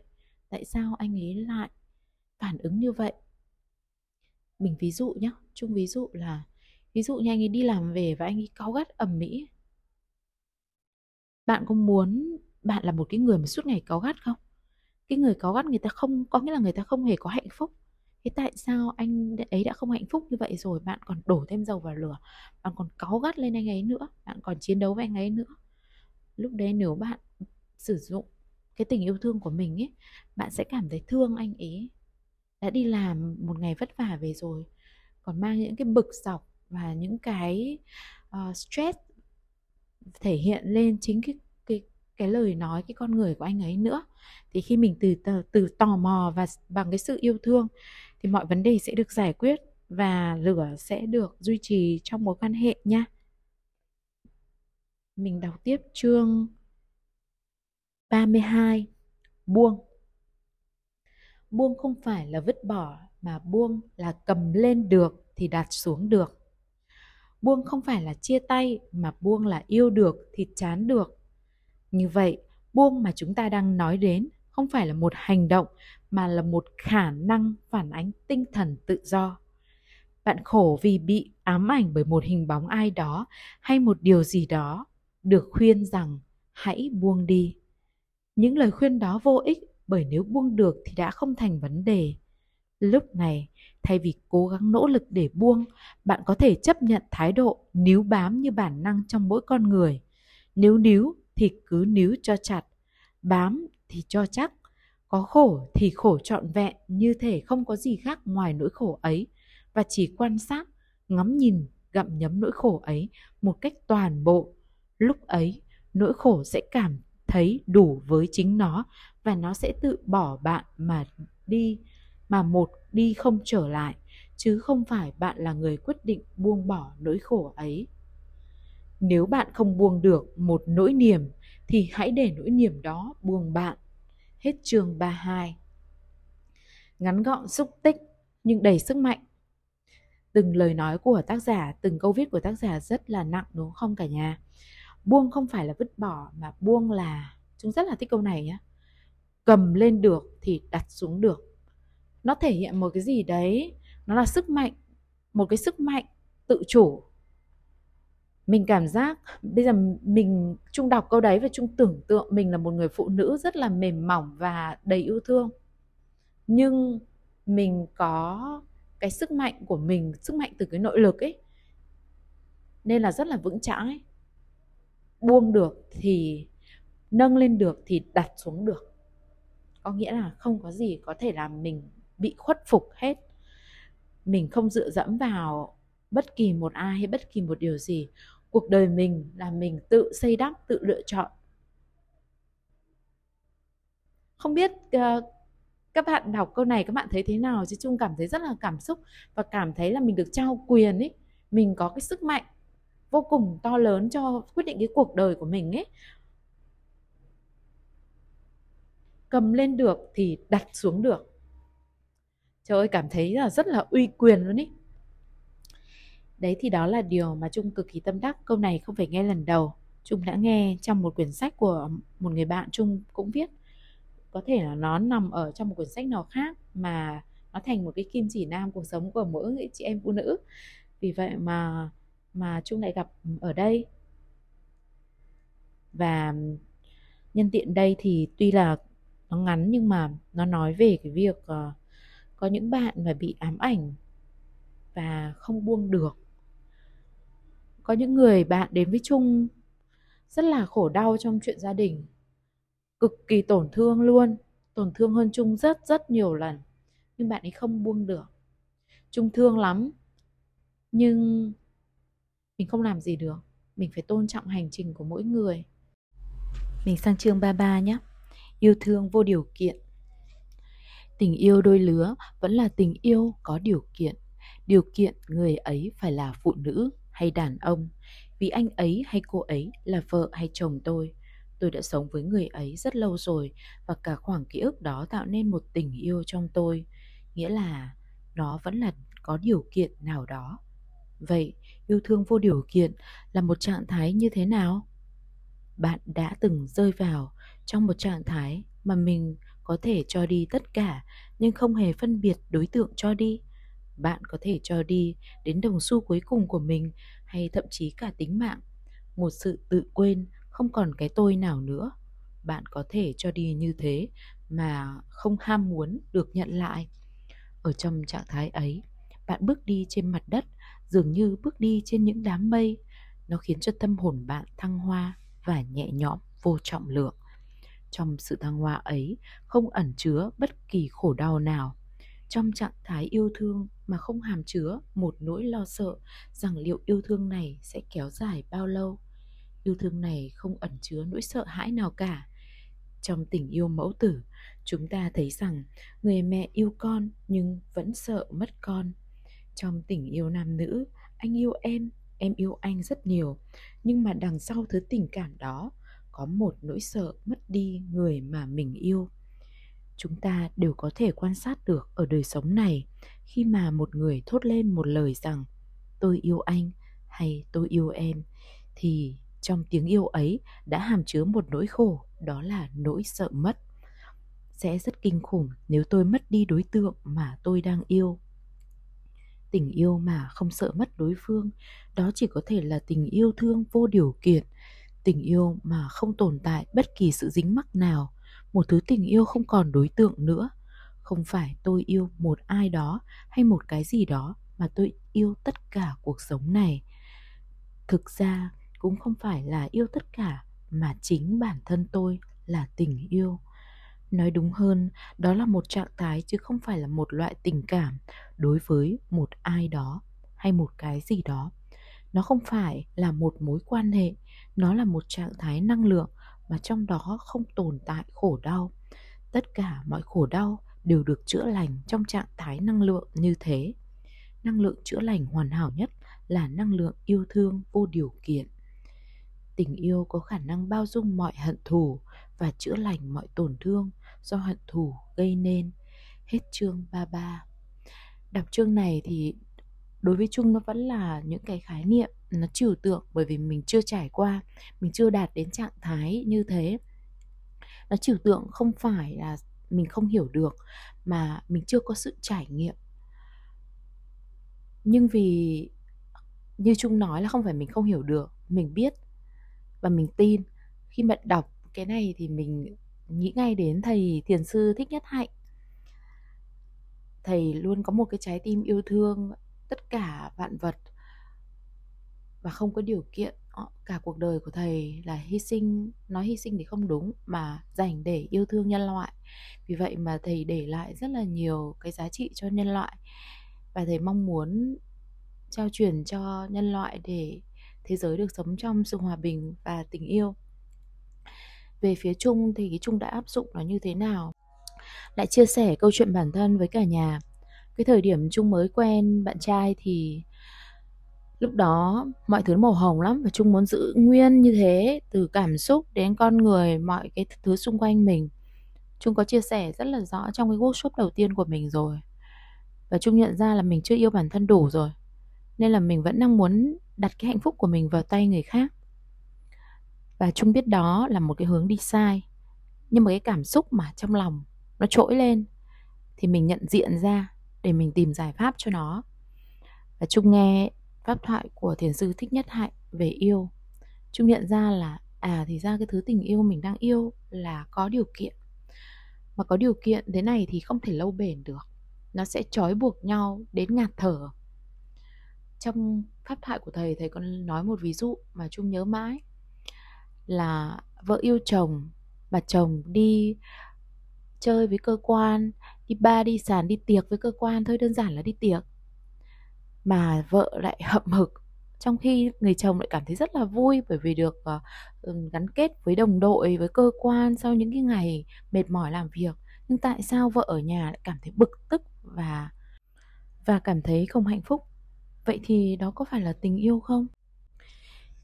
Rất là biết ơn những cái bài pháp thoại của thầy thích nhất hạnh mà trung được khai sáng trung được chiêm nghiệm và trung được chậm lại để chỉnh hướng cho cái cuộc sống của mình. Đó là ở khía cạnh tình yêu nam nữ thì trung biết cái hướng hiểu đúng là như thế nào để trung đi điều chỉnh. Còn uh, trong sách cũng có nhắc đến cái việc là tình yêu vô điều kiện thì đâu cần đối tượng. Thì đó cũng là một cái hướng đi mà trung cũng đang điều chỉnh. Mình gửi gắm tình yêu của mình vào tất cả vạn vật những người xung quanh, như cái việc là trung mở workshop, trung chia sẻ hoặc trung đọc sách này, là trung đang gửi gắm tình yêu của mình tới tất cả các chị em. Mình lúc nào cũng trau dồi cái sự yêu thương đấy ở trong mình để lan tỏa tới mọi người. Ngày xưa trung không phải là người như vậy. Trung rất là vị kỷ, mình chỉ muốn làm sao cho mình tốt nhất thôi. Cái cuộc đời của mình mình còn chưa lo xong thì tại sao mình phải đi lo cuộc đời cho người khác? Mình đã sống như vậy đấy. Nhưng khi mình biết tất cả những cái lý thuyết đấy, mình biết cái con đường dẫn đến hạnh phúc là như thế nào, thì mình điều chỉnh, mình sửa bản thân để mình đi cho nó đúng đắn. Có thể cái sự yêu thương ở trong chung đang được nuôi dưỡng, chưa được lớn mạnh lắm. Nhưng mà so với ngày xưa thì đã thay đổi rất là nhiều. Vì khi mình thay đổi tư duy, thì mọi cái trong cuộc sống của mình nó sẽ dẫn lối để mình đi cho nó đúng đắn bởi vì bước đầu tiên của tất cả mọi sự thay đổi là bước nhận diện nó giống như bước từ 0 đến 1 ấy. Bạn đã nhận diện được rồi thì cái bước từ 1 đến 9 là cái bước đơn giản hơn rất nhiều. Có những người cả đời không nhận diện được, nên họ không sửa được. Còn khi bạn đã nhận diện ra rồi thì cái những bước còn lại nó không còn nhiều khó khăn. Đọc tiếp chương 34 Tình yêu mù quáng. Tình yêu vô điều kiện khác hẳn với tình yêu mù quáng. Mù quáng nghĩa là có một cái gì đó đang che mắt bạn. Như một nỗi ám ảnh về một ai đó, sức căm dỗ của dục vọng quá lớn. Lòng tham muốn nổi lên khiến hai mắt của bạn mờ đi. Bạn không còn tỉnh táo nữa. Khi bạn quá thèm khát một cái gì đó, bạn trở nên giống như một con thiêu thân con thiêu thân cứ lao vào lửa mà không hiểu chuyện gì xảy ra. Nó không nhận biết được gì cả. Cũng vậy, một cách vô thức, bạn lao vào người mình yêu như một con quỷ đói. Tình yêu mù quáng là ham muốn trong vô ý thức. Vô nhận biết, bản năng con tiêu thân cứ thấy lửa là bay tới. Nó được tạo hóa gài đặt như thế. Như mỗi chúng ta đều đã được tạo hóa gài đặt về đối tượng mà chúng ta ham muốn. Khi bạn rung động xét đánh với một người. Bạn quá bị ám ảnh bởi người đó. Lúc này, tâm tưởng của bạn bắt đầu hoạt động. Nó vẽ ra tất cả những mơ ước về một tương lai tươi đẹp với con người bên trong tâm tưởng ấy. Sức hấp dẫn của những ước mơ về tương lai mà bạn vẽ ra trong đầu đối với người ấy, bạn không thể cưỡng lại được. Bạn như một con thiêu thân, không thể cưỡng lại được ngọn lửa. Bạn bất chấp tìm đủ mọi cách, đủ thủ đoạn không cần biết cái gì đúng, cái gì sai, cái gì nên, cái gì không nên. Ý thức của bạn lúc đấy mơ màng, bạn chìm đắm vào cảm xúc một cách hoàn toàn không nhận biết. Yêu mù quáng không chỉ hại chính mình mà còn hại cả người bạn yêu. Cả hai sẽ bị thiêu rụi như những con thiêu thân bị đốt cháy trong ngọn lửa tình ái. Thường trong lúc chúng ta đang sôi sục ham muốn, chúng ta có vẻ mù quáng nhưng khi mỗi người bắt đầu bình tâm và nhìn lại cái giai đoạn bồng bột ấy, bạn có thể sẽ bật cười. Chẳng có gì đáng phải đảo điên đến thế, chỉ là lúc ấy bạn chưa trưởng thành. Người mà bạn cảm thấy phi thường hóa ra cũng bình thường. Tất cả chúng ta đều là người bình thường. Bạn sẽ thấy cảm xúc vốn là cái gì đó rất tạm thời. Nếu chúng ta qua cái thời mù quáng và bắt đầu tỉnh táo hơn sáng tỏ hơn, trí tuệ hơn, chúng ta sẽ nhìn thấy lý do mình như thế là bởi ý thức của mình chưa đủ phát triển.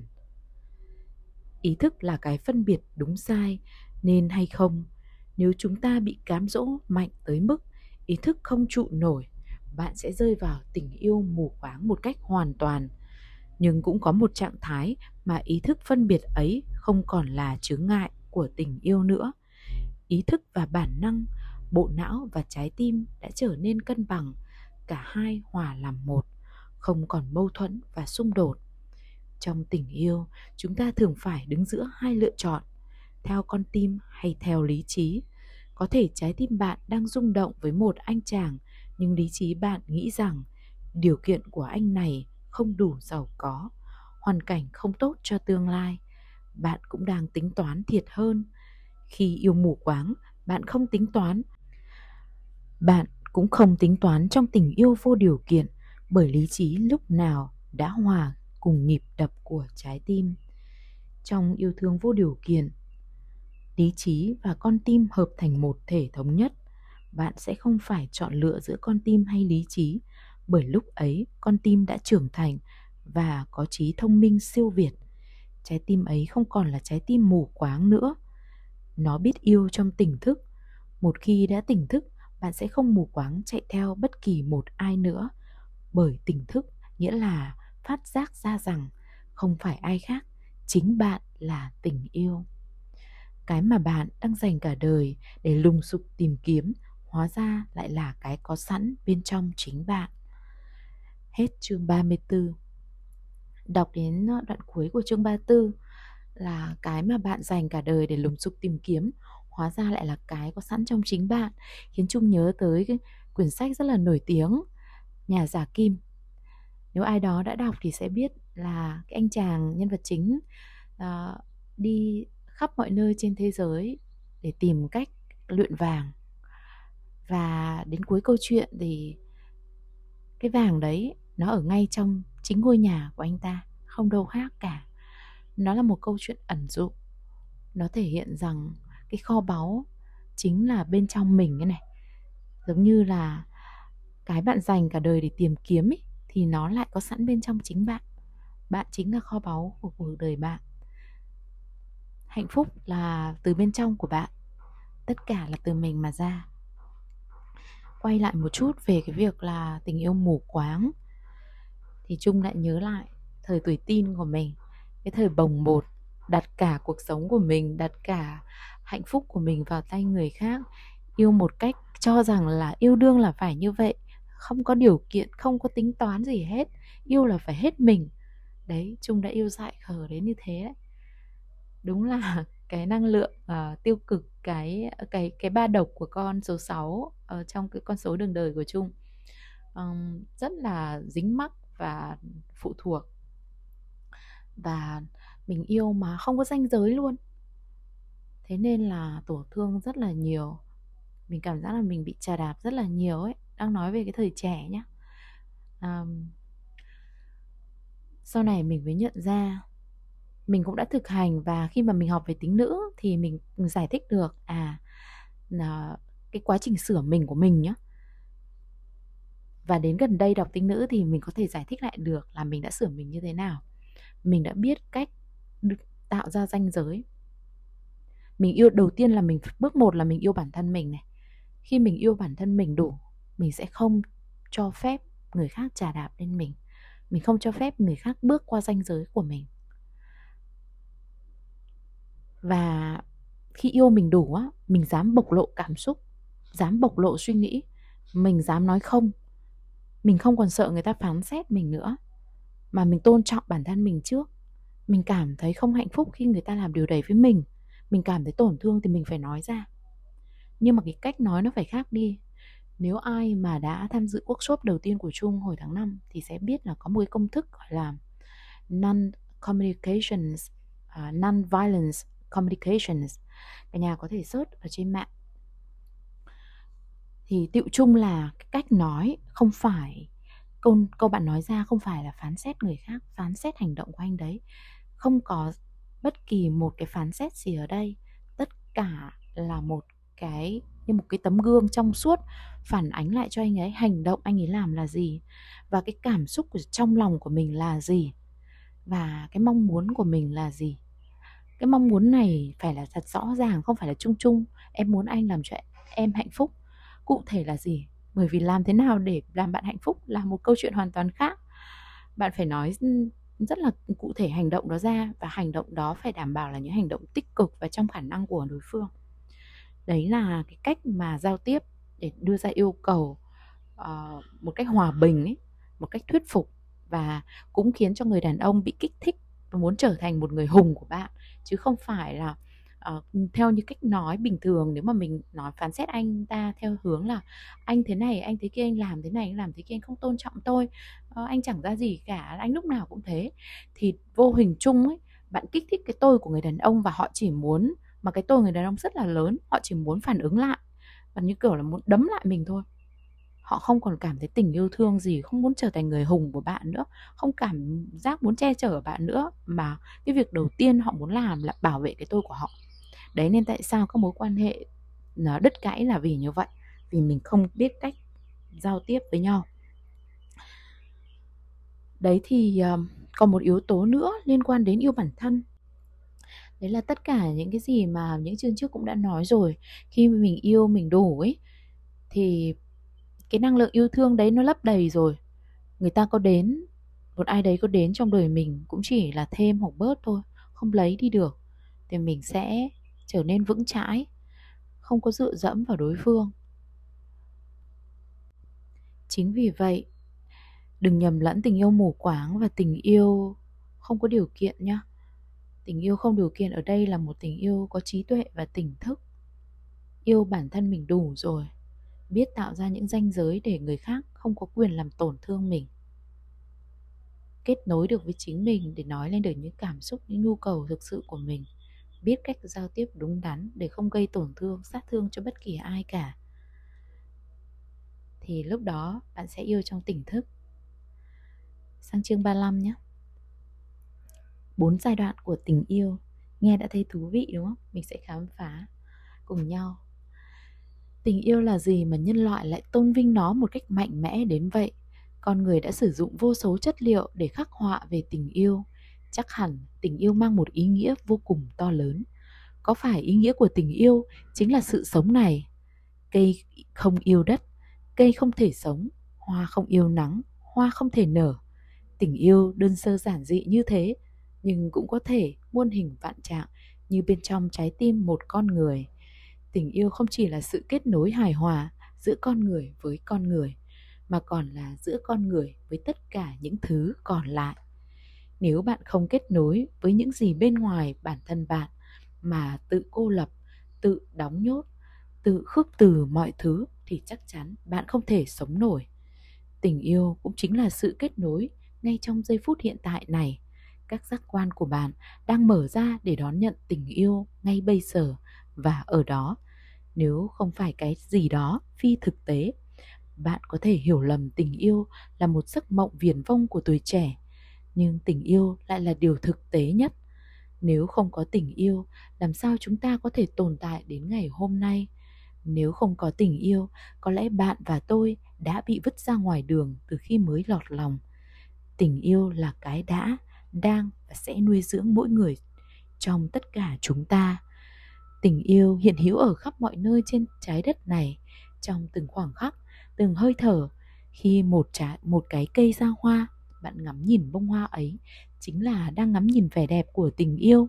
Khi một bông hoa ra quả, bạn nếm trải hương vị của nó chính là bạn đang nếm trải hương vị của tình yêu. Tình yêu có bốn giai đoạn. Một, dục tính. Mỗi người trong tất cả chúng ta đều được sinh ra từ dục tính, từ sự gặp gỡ của tinh cha, huyết mẹ mà thành. Một người đàn ông và một người phụ nữ bên nhau từ đó có quan hệ tình dục và chúng ta hình thành trong năng lượng của dục tính ấy. Năng lượng cơ bản nhất của cuộc sống này là năng lượng dục tính. Nhiều người khổ vì dục, vì ham muốn, một cô gái hay một chàng trai. Từ cái ham muốn ấy mà một loạt những vấn đề nảy sinh. Họ kết án rằng chính dục là nguyên nhân của mọi vấn đề và chọn cách kìm nén dục, chối bỏ dục, khước từ dục để đi tìm một thứ khác, không phải là dục một thứ gì đó thiêng liêng và không trần tục như thế. Nhưng tâm hồn liệu có thiêng liêng hơn thể xác? Nếu bạn vẫn còn phân biệt cái gì thiêng liêng hay cái gì thấp hèn, thì có lẽ bạn chưa nhìn được sự thật rằng thể xác với tâm hồn là một. Bạn ghê tởm dục cũng là đang ghê tởm cái sinh ra bạn, ghê tởm bố mẹ bạn, ghê tởm đấng sáng tạo. Nếu bạn thấy dục là bẩn thỉu thì chính bạn được sinh ra từ cái bẩn thỉu ấy. Con vật cũng có dục, hoa cũng có hoa đực, hoa cái. Dục là một bản năng. Con công xòe đuôi là biểu hiện của gợi dục. Bông hoa xòe cánh là biểu hiện của gợi dục. Thanh xuân của bạn cũng là biểu hiện của gợi dục. Dục tính là vẻ đẹp và cũng là sức khỏe của thể chất trong thiên nhiên, nơi nào sống động nhất là nơi đó có dục tính mạnh nhất. Dục tính không xấu cũng không tốt, vấn đề chỉ khi bạn bị ám ảnh bởi nó. Một số người cho rằng dục là xấu và sợ hãi nó. Một số người cho rằng dục là tốt và chìm đắm trong nó. Cả hai đều đang bị ám ảnh bởi dục, chỉ là theo hướng khác nhau. Dục là bản năng được cài đặt sẵn bên trong mỗi người, như đàn ông thích phụ nữ phụ nữ thích đàn ông. Có một số người đồng tính, chỉ là phương trình được gài đặt trong họ khác với người không đồng tính. Nhưng về căn bản, vẫn có một đối tượng của bản năng ham muốn. Nếu bản năng trở thành một nỗi ám ảnh thì trong bạn, phần con đã lấn át phần người. Dục đã lệch khỏi vị trí thích đáng của nó để biến bạn trở thành một người bệnh hoạn bệnh hoạn không phải là để chúng ta phán xét, mà bệnh hoạn là để chữa lành. Chữa lành chứng nghiện dục là giải phóng bạn ra khỏi những thôi thúc của lòng ham muốn. Dục tính chính là ham muốn. Bạn đang ham muốn và bạn cần một ai đó đáp ứng cho ham muốn của bạn. Dục tính không chỉ gói gọn trong ham muốn tình dục, mà còn là sự thèm ăn, thèm ngủ, thèm chơi. Đó cũng là dục tính dục tính là khi tôi chỉ muốn nhận, không muốn cho, tôi chỉ muốn lợi dụng, xong rồi tôi vứt bỏ và chạy mất, không còn quan tâm người kia nữa. Nếu có cho đi, cũng chỉ để nhận lại là chính. Tôi tán tỉnh cô gái kia, cũng chỉ để cô ấy dâng hiến cho tôi. Dục tính là tôi làm đủ mọi cách để phục vụ ham muốn của bản thân mình. Tôi mới là mục đích, còn đối phương chỉ là phương tiện đó là biểu hiện của tính ích kỷ. Ích kỷ là bản năng có sẵn trong mỗi người. Trước khi sang giai đoạn 2 thì nó hơi dài nên trung bình luận một chút. Trong cái đoạn vừa trên có nói đến cái dục tính ấy, thì ờ, bản thân chung ngày xưa và có lẽ cũng nhiều người hiểu lầm. Mình nói dục tính là mình cảm thấy xấu hổ, mình thấy ghê tởm ý. Và ai nếu mà ham muốn tình dục thì mình cảm thấy là bệnh hoạn, đúng không? Mình phán xét. Trong này có giải thích. Cứ ham muốn là dục tính. Tại sao bạn lại phán xét cái người ham muốn tình dục mà không phán xét cái người ham ăn ham ngủ ham chơi? Tất cả đều là dục tính mà. Và khi mà chung uh, ờ, học coach chung phải học cách lắng nghe một cách trong suốt. Các bạn có biết không? Cái thời đầu tiên khi mà chung thực hành coach tâm trung đầy sự phán xét và muốn định hướng người khác đó không phải là coach chuẩn có sự yêu thương trong đó, nhưng lại theo cách của mình muốn. Ví dụ như một người coach đến và người ta trình bày về cái vấn đề này, vấn đề kia, và mình cũng đặt cho người ta vài câu hỏi để người ta trả lời những cái giải pháp của người ta, thì mình lại thấy là tại sao lại không nghĩ được ra cái giải pháp mình đang nghĩ nhỉ? Mình đã trải qua rồi, mình đã thành công rồi, mà tại sao coach này lại lại không nghĩ ra nhỉ? Thì mình, đó là cái tâm phán xét. Và các bạn có biết không? Để rèn luyện được một cái tâm trong suốt, tôn trọng thế giới quan của coaching của mình. Nó thực sự là cái năng lực cốt lõi mà khó khăn với chung trong cái giai đoạn đầu. Nhưng mà mình tích cực rèn luyện, mình biết điểm yếu của mình mình nhận diện được. Nên bây giờ tất cả những câu chuyện mang đến với chung chung không hề có sự phán xét. Chung lắng nghe với sự tò mò tử tế giống kiểu như một câu chuyện à bây giờ mình mới biết, bây giờ mình mới được đọc. Mình rất là tò mò à thì ra có những người người ta như vậy, mỗi người một tính khác nhau, mỗi người có một thế giới quan khác nhau. Mỗi một người mang đến một câu chuyện cho chung thì chung lắng nghe với cái sự tò mò và khám phá bên trong của họ, thế giới quan của họ thế nào, cái câu trả lời của họ như thế nào, cái sự nhìn nhận của họ thế nào. Chung cảm thấy rất là thích thú và tò mò chứ không còn muốn nhảy bổ vào để đưa lời khuyên dựa trên cái thế giới quan và trải nghiệm của mình nữa. Chính vì cái sự rèn luyện đó mà trung lắng nghe rất là tốt, có nghĩa là những người đến với trung ấy, thường là họ cảm thấy thoải mái để chia sẻ. Trung rất là hay nhận được những cái câu feedback như là, em cảm thấy được ghi nhận, em cảm thấy được lắng nghe em cảm thấy có người hiểu mình. Bởi vì trung hiện diện hoàn toàn với họ, lắng nghe họ, tôn trọng thế giới quan của họ và tin tưởng họ. Trung thấy mình làm được điều đấy rất là tốt và thậm chí trung còn tạo cho họ có động lực nữa để bước tiếp cái con đường là chính họ. Thêm một cái nữa là chính nhờ cái sự rèn luyện đấy chính nhờ cái năng lực cốt lõi đấy của một người coach mà trung mang vào đời sống của mình. Trung tập trung lắng nghe người bạn của mình anh ấy nói gì cảm xúc của anh ấy như thế nào mình không phán xét. Nhưng mà nó sẽ khó khăn hơn là coachy nha bởi vì anh ấy là người ở với mình mình sẽ có những cái mong cầu chứ. Nó vẫn trỗi dậy. Nhưng lúc đấy mình như kiểu mình vỗ vỗ bản thân mình là à, không được mong cầu đây cũng giống như một coachy của mình thôi mình phải tôn trọng thế giới quan của người khác.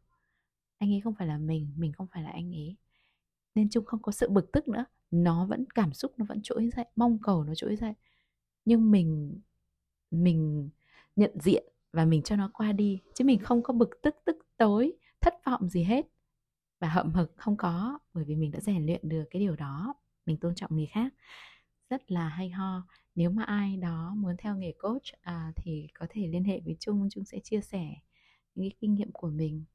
Hoặc biết đâu một ngày nào đấy Trung lại mang coach à, để ứng dụng trong đời sống tạo ra một cái chia sẻ hoặc một khóa học nào đấy thì làm sao? Đấy cũng là cái nguyện vọng của bản thân Trung mà. Mình đi tiếp sang giai đoạn thứ hai nha. Giai đoạn thứ hai là về tình yêu. Dục tính sẽ trở thành tự hại thành nghiện ngập thành một nỗi ám ảnh cả đời nếu chúng ta không tìm ra một lối thoát cho nó.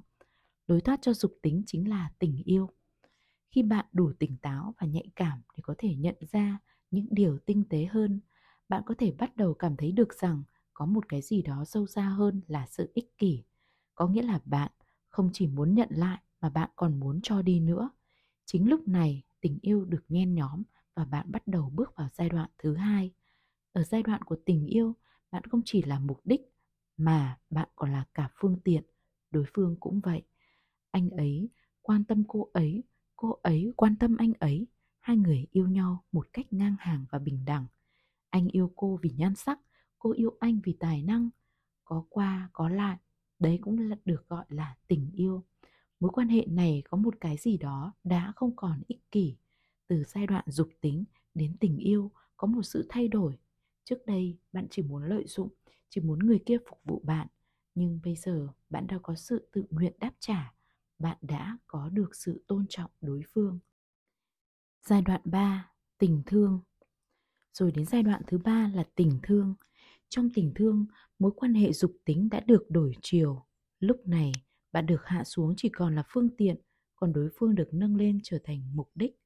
Tình thương này phát triển từ một tình yêu đã trải qua rất nhiều thử thách để chín mùi. Khi mà bạn đã thực sự yêu thương một ai đó, bạn sẽ không đòi hỏi gì từ người ấy nữa mà bạn bắt đầu biết hy sinh. Tình thương tiêu biểu nhất là tình mẫu tử, khi một người mẹ sẵn sàng hy sinh cho đứa con của mình. Đầu tiên ở giai đoạn dục tính, bạn cho rằng mình là trung tâm, còn tất cả những người khác phải phục vụ bạn. Đó là ích kỷ. Nhưng khi vượt qua tình yêu để đến với tình thương, bạn không còn đặt mình ở vị trí trung tâm nữa. Khi đó, đối phương trở thành trung tâm, bạn làm gì cũng chỉ để tốt cho người ấy mà thôi. Đó gọi là yêu thương thực sự một người. Tình thương thực sự là khi bạn chấp nhận hạ mình thành phương tiện để phục vụ cho một mục đích là người kia, miễn là đối phương được hạnh phúc. Niềm hạnh phúc của đối phương bạn lấy làm hạnh phúc của bản thân. Bạn hạnh phúc khi người ấy hạnh phúc. Đó là tình thương. Giai đoạn 4. Yêu thương vô điều kiện. Đến giai đoạn cuối cùng của trạng thái cao nhất của tình yêu, đó là trạng thái yêu thương vô điều kiện. Từ giai đoạn 1 đến 2 đến 3 rồi đến 4, chúng ta bớt dần sự ích kỷ cho đến khi không còn ích kỷ nữa. Bạn không chỉ vì mình mà vừa vì mình vừa vì người, rồi vì người nhiều hơn. Đến giai đoạn cuối cùng thì không còn vì bất kỳ ai, không mục đích, không phương tiện, chỉ đơn giản là bạn sống với tình yêu một cách tự phát, như một bông hoa đến mùa nở rộ, không vì ai mà vẫn tỏa hương. Tự nhiên như hơi thở không bị ô nhiễm bởi những suy tính, một trạng thái yêu thương thuần khiết. Yêu thương vô điều kiện là một nhận thức không phân biệt giữa cho và nhận. Nhận thức ấy thấy rằng mỗi người trong chúng ta đều là một phần của tổng thể. Tôi không quan tâm rằng tôi cho ai hay nhận từ ai.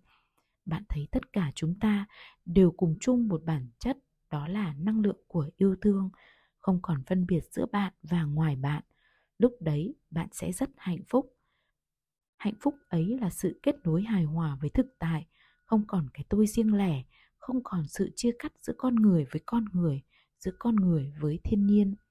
Ở giai đoạn dục tính, năng lượng trong bạn giống như một con suối, dốc rách, khúc khuỷu chắc trở, thác đổ, không êm đềm.